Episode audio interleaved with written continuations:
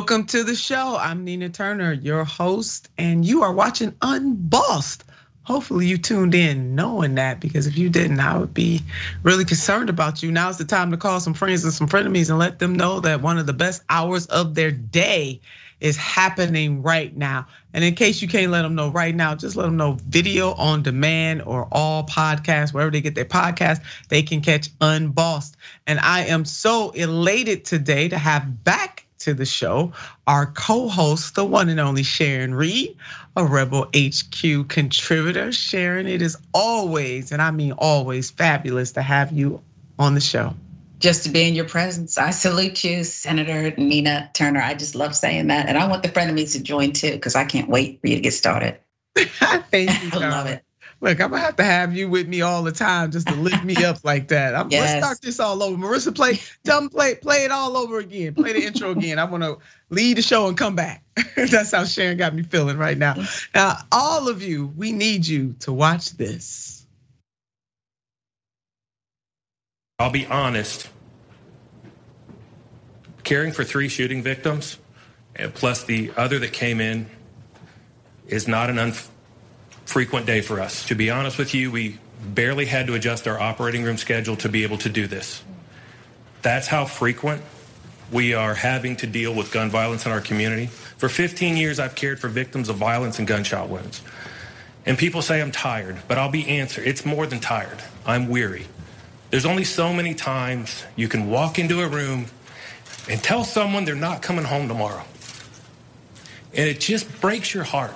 When you hear someone screaming, mommy or daddy, it just becomes too hard day in and day out to be able to do that. Now, my team is fantastic. They're, they're absolute professionals and they're wonderful. But sooner or later, it catches up to everybody. That was Dr. Jason Smith talking about being exhausted by gun violence. And I'm telling you, tears starting to well up in my eyes. That was quite passionate of the doctor to lay out the real life emotional consequences of being a medical professional that deals in the emergency room and somebody that has to see this kind type of trauma happen over and over again. He is the chief medical officer for the University of Louisville Health in Kentucky. He was, of course, referring to the bank shooting on Monday that left five people dead. The five victims were identified as Joshua Barrick, 40, Thomas Elliott, 63, Juliana Farmer, 45, and James Tutt, 64, and Deana Eckert, 57. Before the latest death, hospital officials said nine people were injured, including three in critical condition. Here are the pictures of the victims of that tragedy, and you can see Joss and Jim, Tommy, Juliana, and Dina. Among those hurt was a 26 year old rookie police officer who was shot in the head. At a press conference Tuesday, Mayor Craig Greenberg told reporters about a new sick piece of fate in all of this. Take a look. To those in the national media that are joining us here today, this may be even more shocking than it is to those of us locally who know this and are dealing with this. But under current Kentucky law, the assault rifle that was used to murder five of our neighbors and shoot at rescuing police officers will one day be auctioned off. Think about that. That murder weapon will be back on the streets one day under Kentucky's current law. I mean, Sharon, we just cannot make this stuff up. And before you weigh in here, just one aside, I want the people to know a law. So I want them to know what the mayor is talking about. I mean, we obviously do a law that state passed in 1998 prohibits law enforcement from destroying confiscated firearms, even when they've been used in crimes. Instead, those firearms, including the AR 15 style rifle used in Monday's shooting at Old National Bank, are required to be sent to Kentucky State Police, which sells the weapons to federally licensed gun dealers.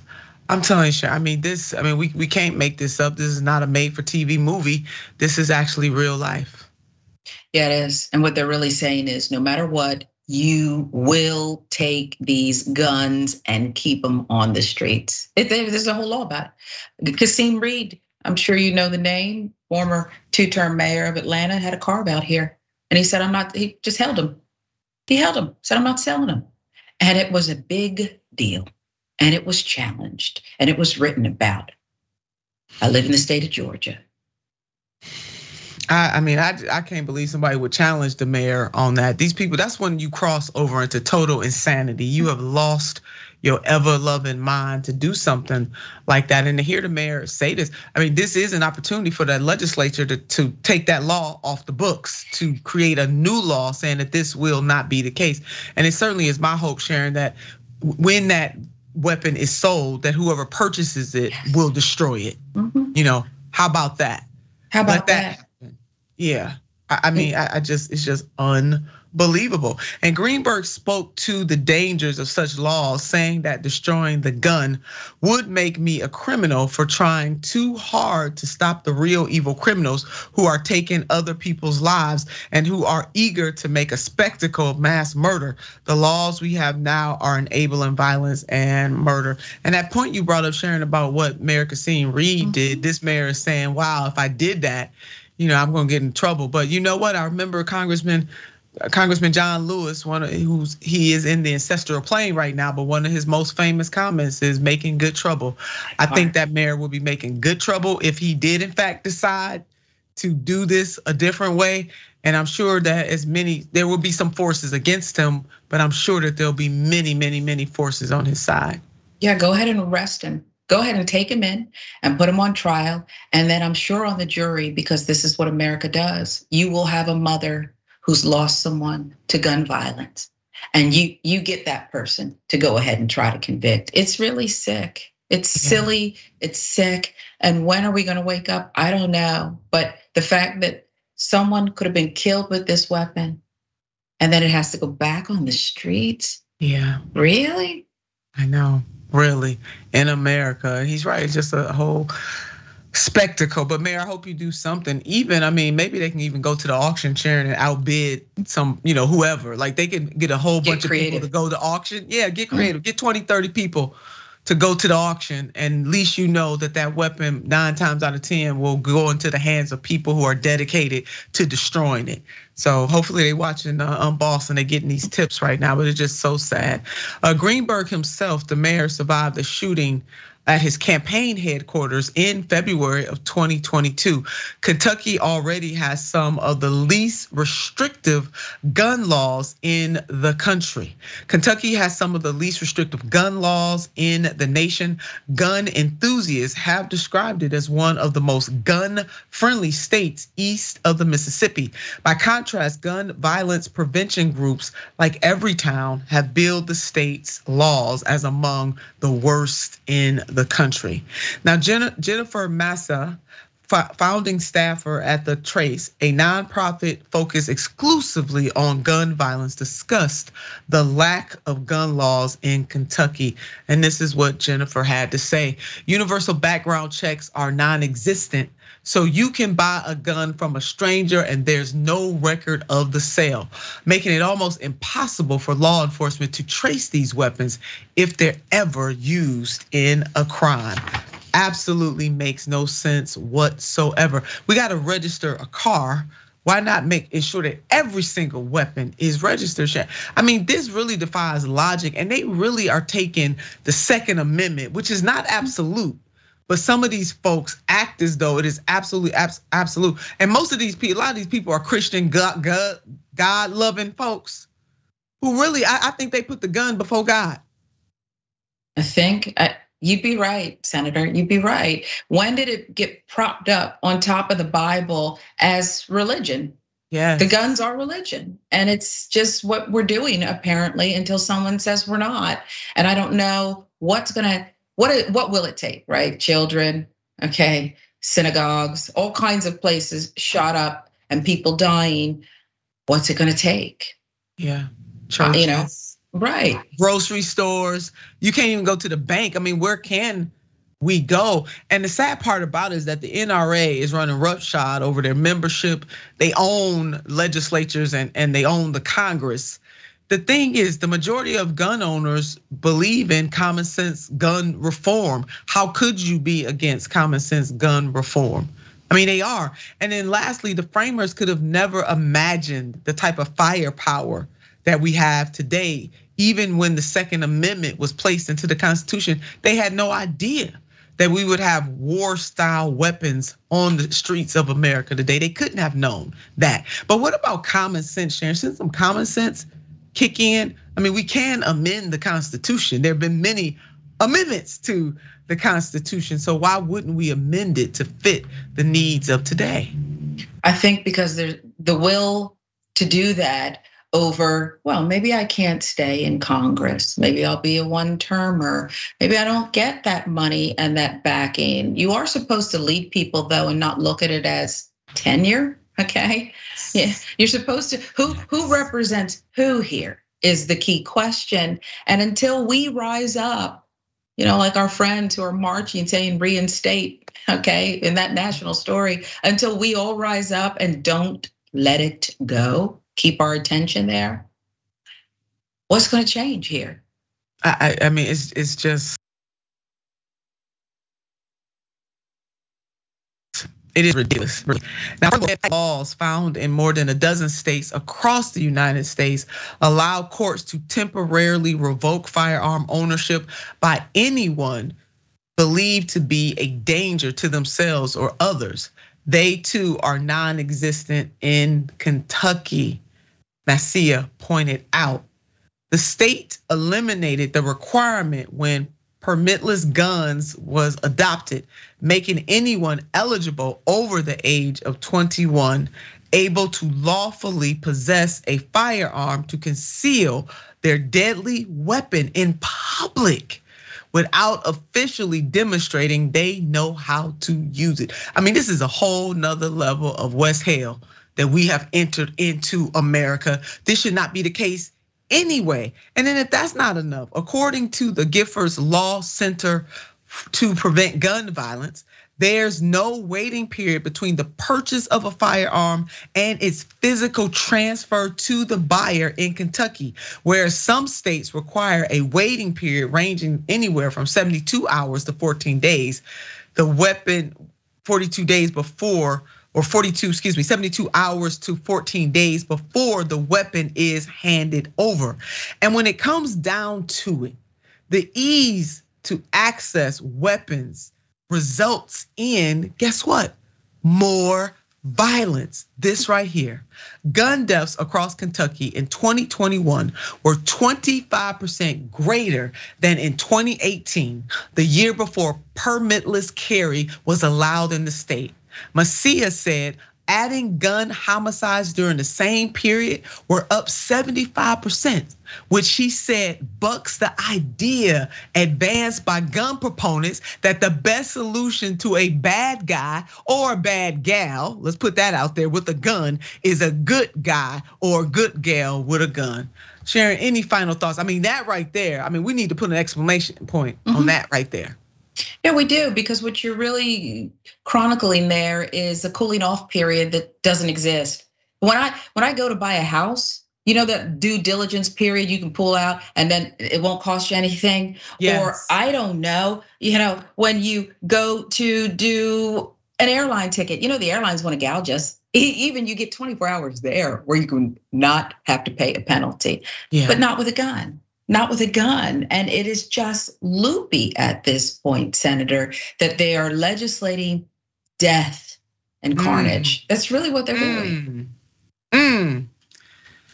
Oh my God, I, legislating death. I, it you you laid that. Well, our hearts go out to, and we need some action. But Sharon and I will say thoughts and prayers because I still believe yeah. in thoughts and prayers, coupled with some action faith without works is dead, and we got to keep pushing against these laws. Kentucky, y'all need some help.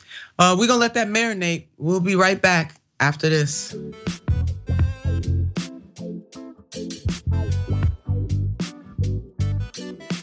And welcome back to the show. we have some comments that we want to read. My favorite part of the show. Let me get amped up like I usually am about this time. And we're going to start with our TYT members. Left tricep the fury. I love that. Hey, left tricep. This is beautiful. Nina, I'm hyper psyched to get to see your show live. Thank you, Left Tricep the Fury. And added plus is having Sharon on too. It's a good day. Indeed, indeed. I feel the same way you do, Left Tricep tricep of fury. That is a beautiful, beautiful handle. I'm loving it. it and then on Twitch, Ghost Dog TV when you understand that the Republican Party is a political mafia, you also understand why they oppose traceability and consequences. Their goals are explicitly illegal and seditious. All right, Ghost Dog, I can't argue with you there. And Thumbs, hey Thumbs, welcome to the super chat, YouTube super chat. Love you, Miss Nina. Oh, sending that love right back to you, darling. We appreciate each and every one of you for watching us live. We had a little little glitch there, but we are back. And now we're going to go to something that is absolutely fantastic. We went from tragic, and if you all weren't touched, I mean, Sharon and I were talking about in the break how that doctor really sealed it. If we had not said anything else about the tragedy that happened in Louisville, just hearing what that doctor said, the chief medical officer had to say, that that sealed it. We got to do something about this tragedy that is happening in the United States of America, and this problem can't be solved. We need more elected officials with some intestinal fortitude, and we need them not to be controlled by their owner donors. Let me get a hello somebody. Y'all put a hello somebody in the comments if you agree. Oh, we going to a local church. Medical debt should not be a burden, but sadly it is. Watch this at one point remember facing the fact that I could either go rack up more medical bills or I could just try to care for myself at home. My doctor found um, what she thought was maybe a knot or something in one of my breasts. Turns out in 2015, I ended up needing to have back surgery. I ended up in the hospital for about three days. And of course, that was more of a medical bill than you know I had been originally trying to avoid. And she sent me to have a mammogram. They decided to do an ultrasound instead, and so it resulted in me getting um, an almost $500 bill some months later. In several different hospitals, I was transferred to like three different hospitals. I, I assume I was close to a $500,000 in debt after all was said and done. Uh, those are everyday people. Those are our neighbors, our play cousins, cousins, friends. All of us know somebody who has medical debt. Shouldn't be that way in this country. But a church in Davidson County, North Carolina, and we want to thank Rest in Peace Medical Debt for those testimonials.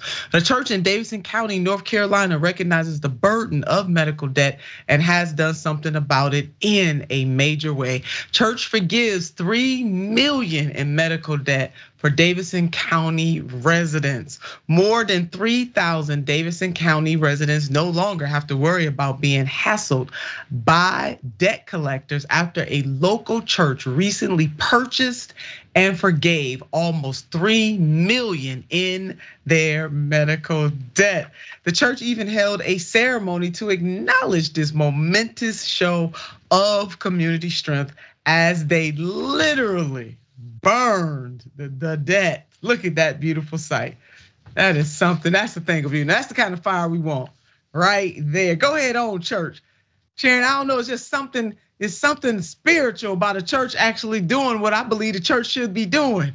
You think this is what should be their testimony? And I was just thinking, the only thing missing is some marshmallows. And let's just get this party started, okay? Can you imagine if the US Treasury said, We forgive, we'll sponsor one last war and we will forgive your medical debt? They could look at take it from the church. Take it from the church. There it is. Yeah, some marshmallows mm-hmm. and some burning of the debt. Yes. That goes that goes together. Uh, the medical. This is the second year the members of Trinity Moravian Church in Winston Salem have taken on debt on the Debt Jubilee Project, which focuses on paying off the past due medical bills of residents in, in the triad. Last year, the group purchased 1.65 million worth of debt for 1,356 people in Forsyth and Davidson County. Uh, Reverend John Jackman, who is the pastor of the church, said the following The medical system is so broken. Most of these families were making it a go, making a go of it until someone has to go into the hospital for a few days or to the doctor for a serious medical condition. We can't fix the system. So this is something we can do. And you know what? sisters and brothers, family and friends, Reverend Jackman is absolutely right. The medical system in this country is broken. We pay more for healthcare than any other industrialized nation in the world, and our health outcomes are the worst. Every other industrialized nation has some type of universal healthcare, but not here in the good old US of A. We really don't have a healthcare system, Sharon, in my estimation. We have a sick care system. We do my mother was in the hospital for for many months and you know the worst we feared. And i remember when she finally got out senator the the nurse told me take everything. I said what do you mean take everything? Take the pillows the gloves you know everything that you it's not nailed down. I said why would i do that? Because you already paid for it. And then when you look at the bill that is hundreds and hundreds and hundreds of thousands of dollars. Yeah. it's astonishing. Every band-aid it's astonishing Okay. We've got to do better. We got to do better. You know, I just don't know where we start, but maybe call Canada and some other places and say, well, how did you, what, what do you think? Yeah. And uh, you know, a lot. Speaking of Canada and people who come from other industrialized countries that do have universal health care, they look at us like we're out of our minds. Mm-hmm. And they rightfully sure so. Yeah, we are. Wow, that nurse told you to take everything. Take everything. Already paid for mm-hmm. it. I took some things too, but you know, we paid for it. Well, you paid for That's it. That's right. That's true. I love that. I mean, I, that nurse is telling the truth about that. The Debt Jubilee Project, and we need more of this. So it's good to see the civic based stuff, but we need the United States of America. As the pastor laid out, he said, we can't change the system. We're just doing what we can do. You know, so as we continue to have churches and other organizations like them do what they can do, ultimately we need the United States of America to ensure that we have universal health care. The Debt Jubilee Project has partnered with Rest in Peace Medical Debt, and that's the video that you saw play earlier in the segment in New York to purchase and forgive medical debt in the area. In the past three months, the campaign raised over $15,000 in cash, which was used to purchase nearly 3.3 million in medical debt in Davidson, Davies and Yet uh, Yadkin counties. In Davidson County, over 3,000 people had 2.9 million in debt abolished, approximately $954 per person. And here are some stats showing just how many Americans are burdened by medical debt. The story, the personal story that Sharon shared with us, many hundreds of thousands of people all over this country, millions, let me not even say hundreds of thousands of people can relate to that story in some form of fashion, either directly or indirectly. But according to Rest in Peace or Arrest uh, rest in peace medical debt. Here's some of the stats. Every day, one in two Americans choose between paying medical bills and covering basic needs. Nearly 50% of US adult delayed or skipped medical care due to high costs. And we heard one of those uh, testimonials say I had to go home and make a decision. What was I going to do? And nearly 50% of US adults wouldn't be able to afford an unexpected $500 bill. And two thirds of bankruptcies cite medical debt as the leading cause. So again, thank you, rest in peace, medical debt. Uh, this is a great story in terms of having a church step up and collaborate and organize with a civic based organization. All of this is really, really good. But let us not forget what Reverend Jackman said. We can't change the system. We just doing what we can. Ultimately, we need systemic change in this country when it comes to having universal health care, Sharon. And I don't understand. Medicare is one of the most popular social programs in this country. You try to go take a, a, seniors or elder or seasoned person um, Medicare, they're gonna they're gonna wrestle you down. It is very successful. It needs to be expanded so that they have dental and vision and hearing because believe it or not, they don't have that. But why not expand it to cover all of those things and then expand it so that all Americans have health care? Because I think they're making a calculation You ever notice that when some people, if you have the luxury, you have those long term care policies? Ever wonder why they only go 18 months? Because you're not going to be here after 18 months. They've done the math, they figured it out, the life insurance policy. They're always going to win because that's what they determine it on. The American healthcare system. We're going to outpaper you, and you're not going to get the benefits, and you're not going to get the health care, and you're going to. That mother who finds the lump in her breast and makes the determination, oh, I don't, I won't be able to pay my kids' food, this, that. And then within six months, what's going to happen to her anyway. So these are the determinations that have been made, and it's corporate and it's for profit. And it's just sad because we could be a stronger nation and a stronger people if we just stay healthy and help others be healthy in all ways, mentally, physically. Gotta be a will to do it. Amen to amen to that. The commodification of healthcare should not be in the United States of America. Come on, America, we can do better. You deserve better than this. Oh, union news. We're gonna keep rolling with some good news. Power to the people. Take a look at the scene that unfolded outside Rutgers University in New Jersey on Tuesday.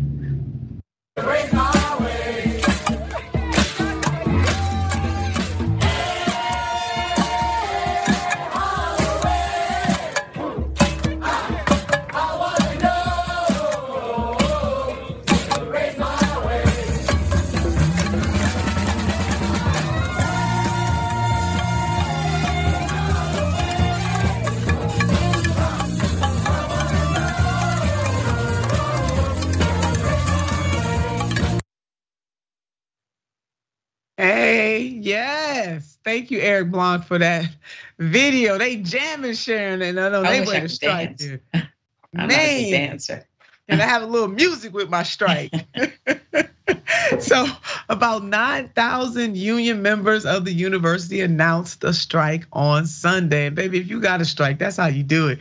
And those union members include members of Rutgers American Association of University Professors, American Federation of Teachers, Rutgers Adjunct Faculty Union, AAUP, Biomedical and Health Sciences of New Jersey. This is really good. This reporting is coming from the Common Dreams. And the unions represent full-time faculty, adjunct lecturers, and the faculty of the university's medical, dental, nursing, and public health schools. It is so good to see that collaboration and that solidarity across uh, labor unions. And the, the, the negotiations have been brewing for months, but still no contract, unfortunately.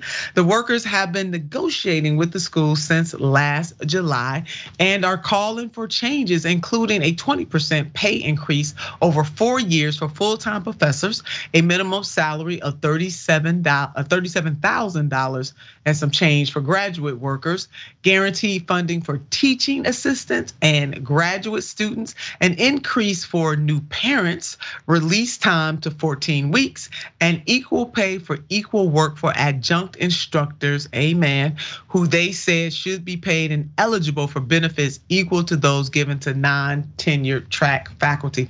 And I agree with them on that, Sharon. I before I was tenured at Cuyahoga Community College, which I know you remember of well. Course I do. Cuyahoga where, where futures begin. That's, That's my, right. That's my institution. I actually got my start there. I started my college journey at that community college.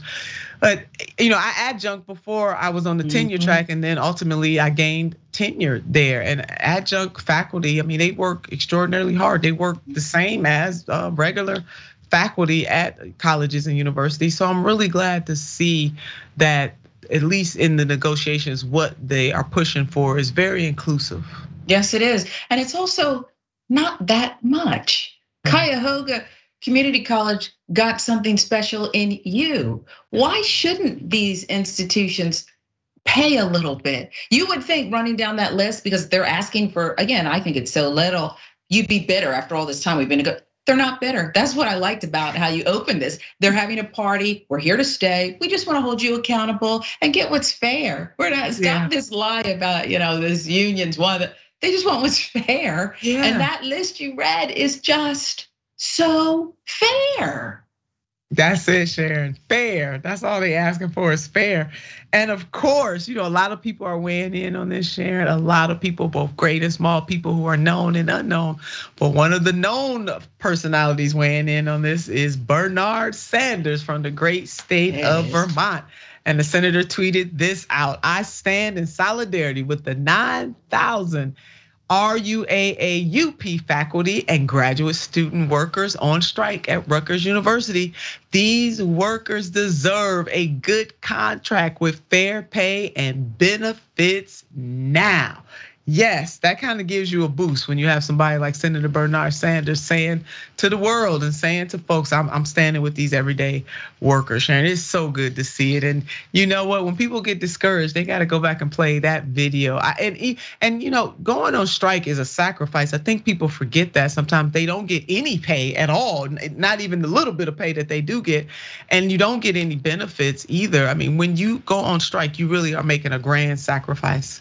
Yeah, you are. And I know that, you know, members of Congress, and thank you for, you know, Senator Sanders there are tend to be wealthier, but not all of them. There's so many members of Congress. I don't know why he's the one who has to tweet that out, that support, and doesn't have anybody else to say, you know what? I second that. I'm right there or travel there because there are members. There are members who grew up in union families and single parent families, just trying to make ends meet That's and live right. that American dream. And it's just so hard when you have corporate greed and they're in your pockets and in your campaign funds that you don't want to do anything. Yeah, it is extraordinarily hard. Well, thank God that Senator Bernard Sanders doesn't take that kind of money. He don't have to answer to owner donors in both of our campaigns, 2016 and 2020, raised grassroots money, shocked the entire political world because they did be not done. think it could be done. That's right, Sharon. It can be done. Where there is a will, there is a way. And speaking of way, some workers still struggle in this country to even get a union started in the first place. And one of those companies that are being affected is Apple. That's right, Apple is continuing that favorite gadget and projects products we got the iPhone, the iPad, the MacBook, and all of that stuff that we are now addicted to Apple, one of our favorite companies to enjoy their products, are standing in the way of workers unionizing. Over the past two weeks, managers at Apple's roughly 270 US retail outlets held meetings with staff members to discuss the risk of unionization and provide a planned update on bargaining between the company and the first unionized store, a location in Towson, Maryland. Ain't that something trying to scare people from unionizing? And Apple withdrew new benefits. Can y'all believe this?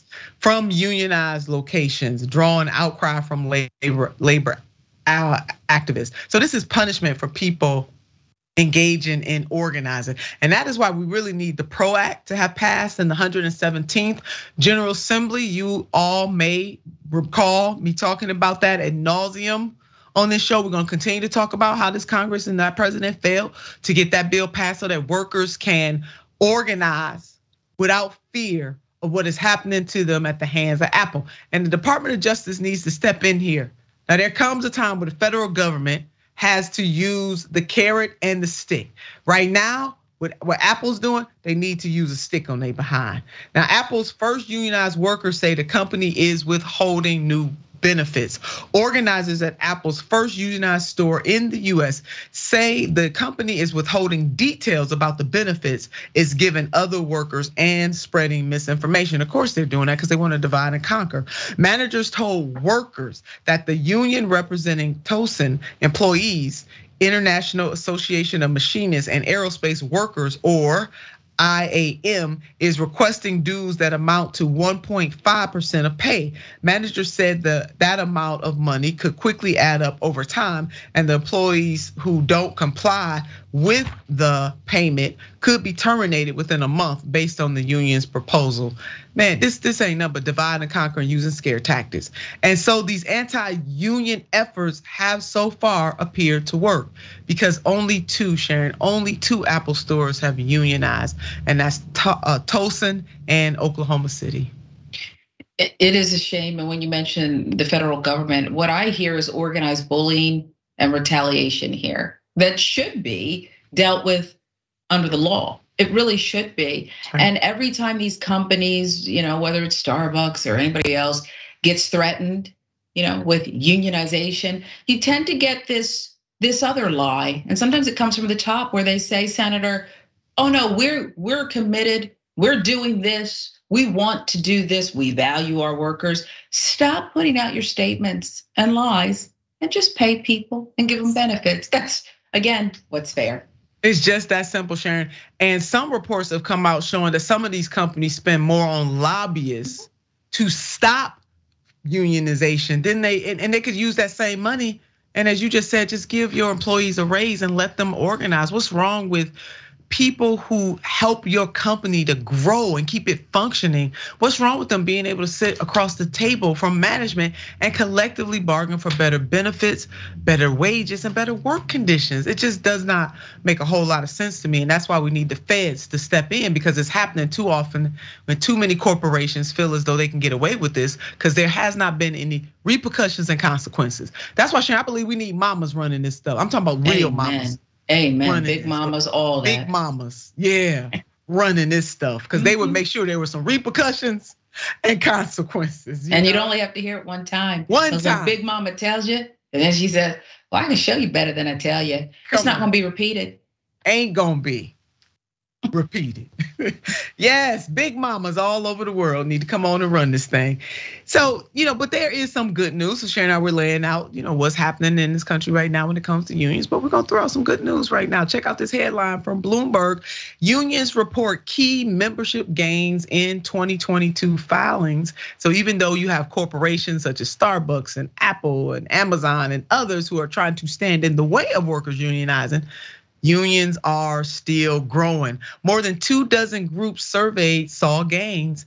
Annual union disclosures to the US Department of Labor offer the most detailed look yet yet at how labor groups have flourished and struggled in post-pandemic economy. More than 50 groups that filed membership and financial disclosures in the past month reported a collective net membership increase of 3%. And various groups saw increases but two saw dips, and that's okay. We're gonna keep on pushing. Let's put up this graph right here. Union membership, the percentage change from 2021 to 2022. We see the United Farm Workers dipped a little bit, but everybody else is is going in the right direction. And we hope that the United Farm Workers, hell, we need to make sure the farm workers are taken care of. Hello, somebody, uh, make sure that they are going in the right direction. So unionization, whether or not you are in the union, not folks Unions help to lift wages of every other body, okay, every other worker in this country. So we need to be in support of that. Uh, we moving on to WTF neoliberal time. Another day, another Democratic mayoral candidate has me saying WTF neoliberals. We will now kneel. Miss Sinema, Miss Sinema, no. You have a problem figuring out whether you're for me or Trump, and you ain't black. Where Philadelphia trucks some of its trash has spurred accusations of pollution and environmental racism, specifically from the residents of Chester. Would you, as mayor, keep or change the existing waste disposal contracts?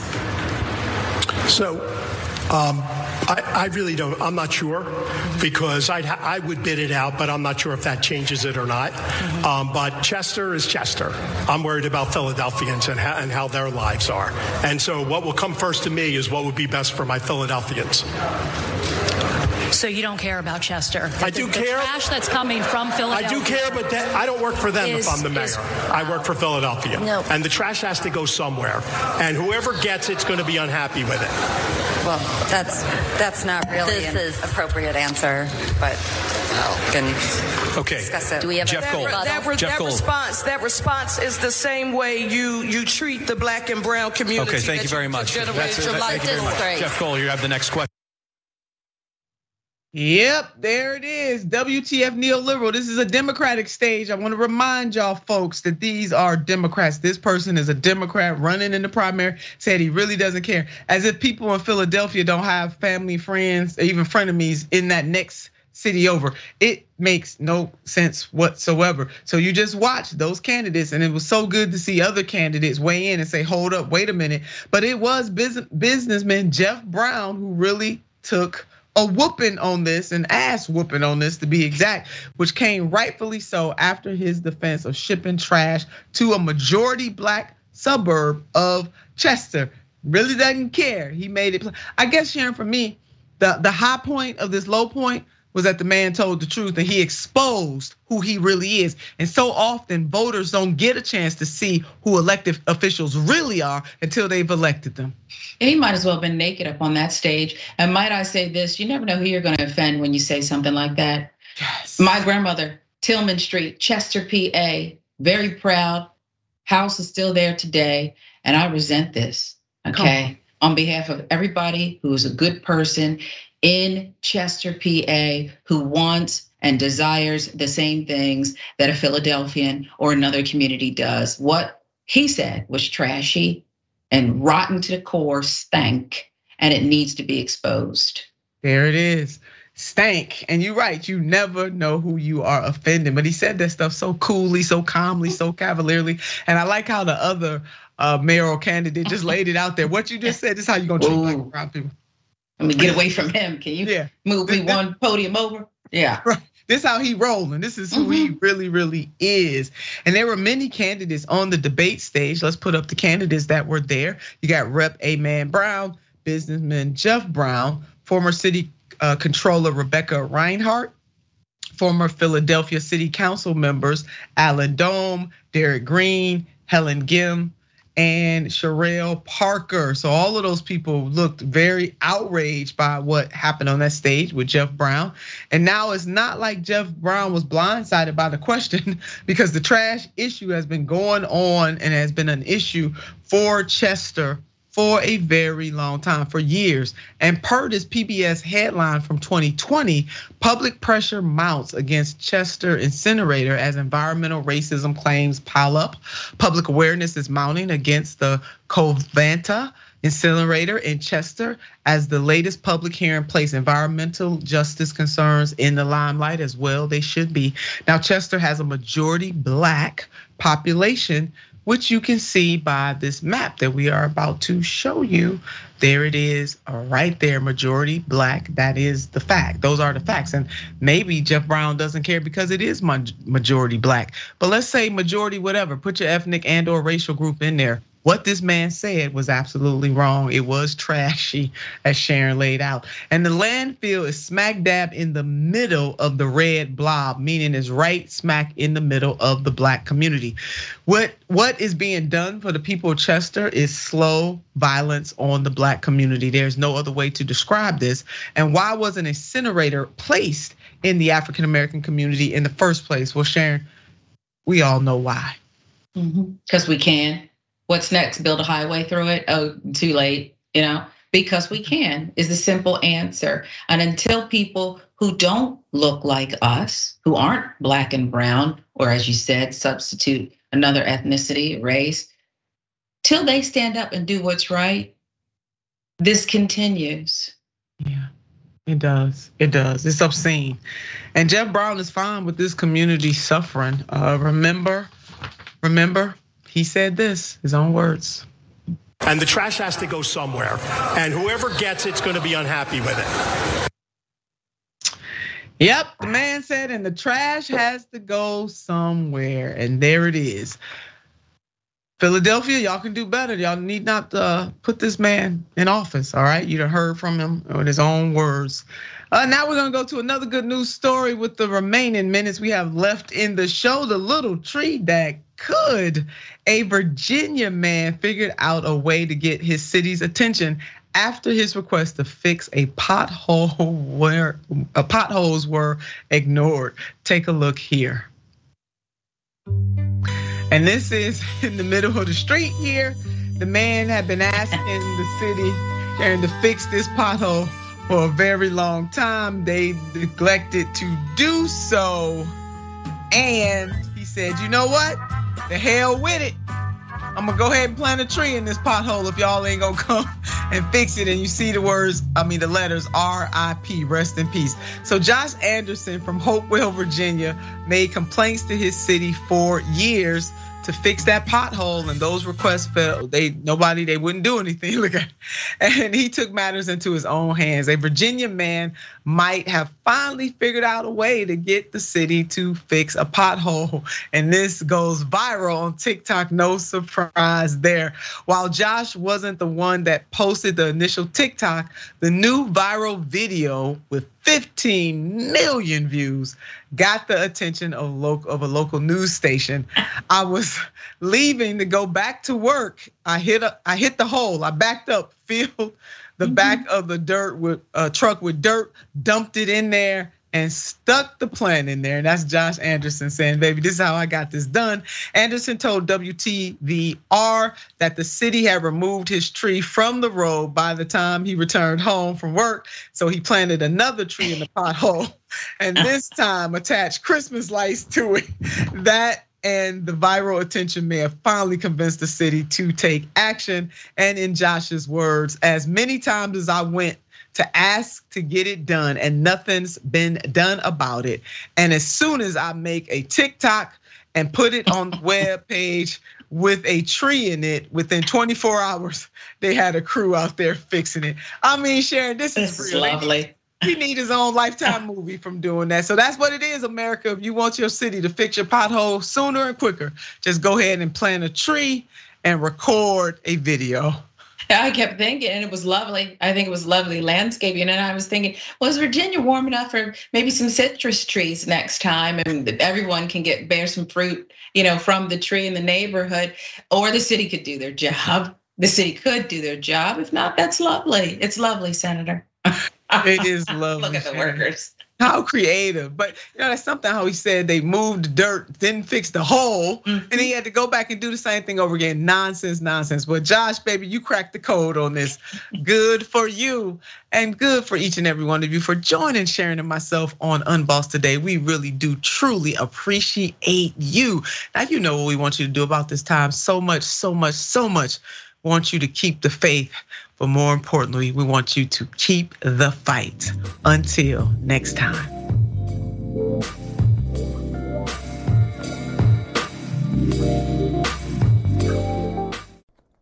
Thanks for listening to Unbossed. If you like the show, then you'll enjoy our other podcasts on TYT Network like The Damage Report with John Iadarola, Indisputable with Dr. Rashad Richey, and The Young Turks. Make sure to listen and follow, and if you like what you hear, give us a five star rating.